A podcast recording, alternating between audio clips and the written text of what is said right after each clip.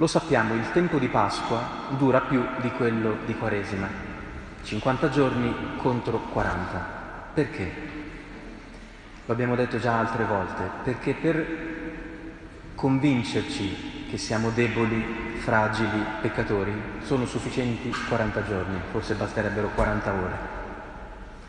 Per convincerci che siamo abitati dallo Spirito di Dio ci vuole un po' più di tempo. Questa è la conversione più difficile.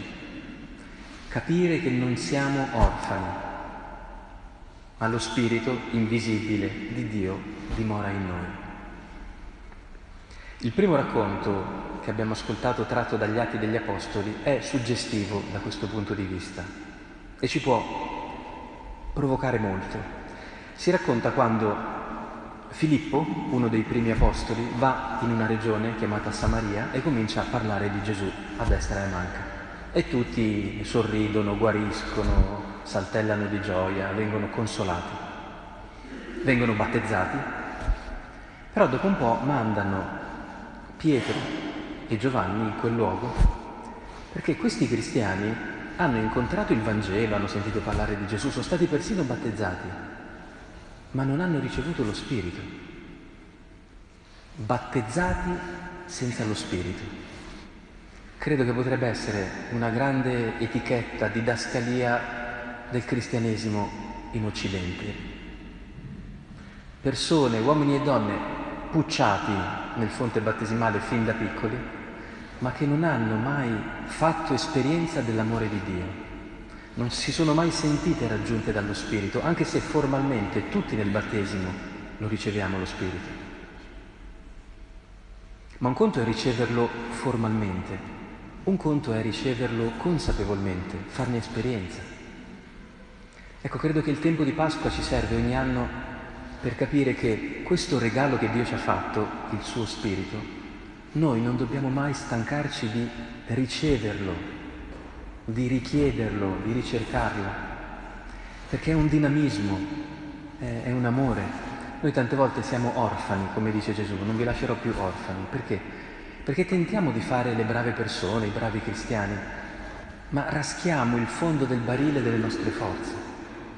Per questo poi non riusciamo a diventare santi, potremmo dire, a fare le cose che bisognerebbe fare, perché stiamo usando le nostre capacità, anziché fare leva sullo Spirito di Dio. È come se avessimo un assegno in banca che non siamo mai andati a riscuotere. Eh, pensate che sciagura. Eh, abbiamo tutti un assegno in bianco e non siamo mai andati a scrivere la cifra che ci serve per, ad esempio, affrontare le cose importanti, difficili che la vita ci mette davanti.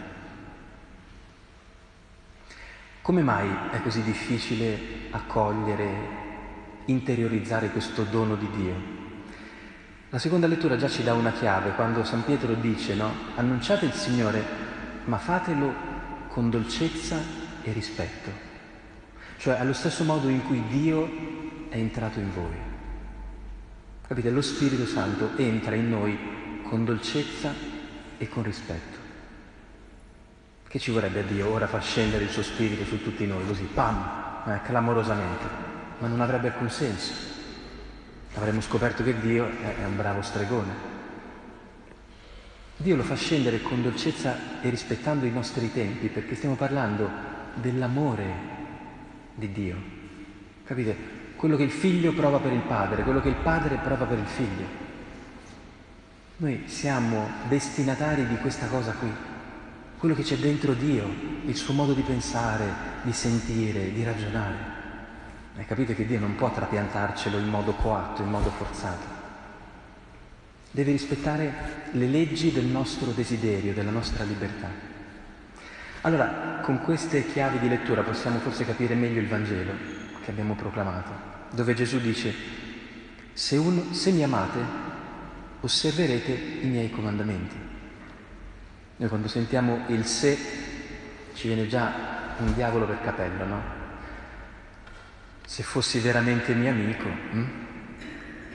se mi volessi veramente bene. Quante volte abbiamo sentito il ricatto arrivare così, inizialmente con la parola se. Ma Gesù non sta facendo un discorso di questo tipo, sta cercando di dire, sapete quando riuscirete a fare le cose grandi che Dio vi dice di fare? Quando mi amate, quando mi amerete. Cioè la chiave di volta nella vita non è sforzarsi, è amare di più il Signore. Perché amando di più il Signore, il suo amore viene in noi e ci consente di fare le cose che noi non riusciamo a fare da soli. Esempio banalissimo. Finché noi tentiamo di fare una cosa a sforzo, non ci entriamo dentro con l'amore, quella cosa lì ci sembra sempre impossibile e difficile come davanti a certe pagine che abbiamo tentato di studiare nella vita, no? che ci sbattevamo la testa, ma che vuol dire? Non lo capisco. Poi un giorno ci entri in quel pensiero, in quella cosa che facevi fatica a studiare, no? Perché? Perché hai cominciato ad appassionarti, ad amare quella cosa. E allora quella cosa entra dentro di te, diventa naturale. C'è una grande differenza fra fare le cose forzatamente e farle perché sono diventate il nostro spirito la nostra attitudine. Questo sta cercando di dire Gesù. Sapete quando osserverete i miei comandamenti? Quando mi vorrete così bene da desiderare di vivere quello che io ho vissuto. Allora il mio spirito entrerà in voi. C'è un'espressione molto strana, molto singolare in questo modo di parlare di Gesù perché dice io pregherò il Padre ed egli vi darà un altro paraclito che è uno dei nomi dello Spirito Santo perché rimanga con voi per sempre lo spirito della verità, che il mondo non può ricevere, perché non lo vede e non lo conosce. Che mistero! Cosa vorrà dire vedere lo spirito? È invisibile per definizione. Una comprensione di queste parole mi è arrivata una volta pensando un po' in inglese, eh, cosa che ogni tanto faccio. In inglese per dire capisco si dice I see, io vedo. Vedere e capire sono un po' simili in alcune lingue. Allora Gesù sta dicendo, sapete che problema c'ha lo Spirito Santo? È che il mondo non lo vede, cioè non lo capisce. Lui, capite, è sopra ciascuno di noi, è dentro ciascuno di noi, non vede l'ora di prendere il possesso del volante della nostra macchina. Ma per farlo noi dobbiamo capirlo, Capite? Dobbiamo intendere la parola di Gesù e capire a chi stiamo dando fiducia. Allora lui può entrare. L'amore di Dio che tante volte cerchiamo per mari e per monti non invade la nostra libertà, la rispetta.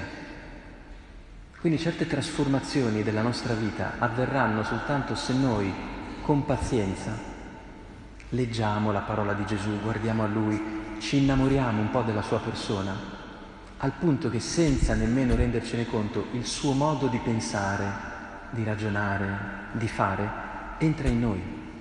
Capite? Questo vuol dire ricevere lo Spirito.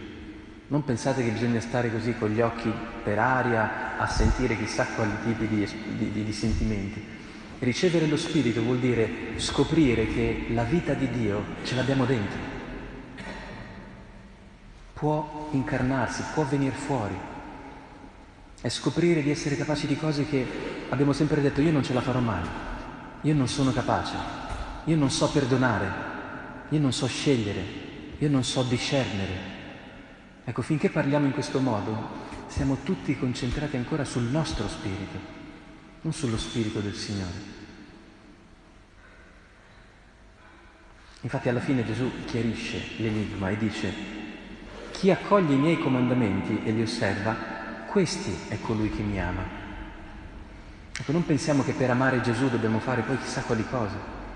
Dobbiamo provare a prendere con fiducia la sua parola e provare a viverla, provare a metterla in pratica. Anche così riceviamo lo Spirito Santo, fidandoci di qualcosa che ci dice Dio, di qualcosa che ci arriva come una parola di speranza, di sapienza.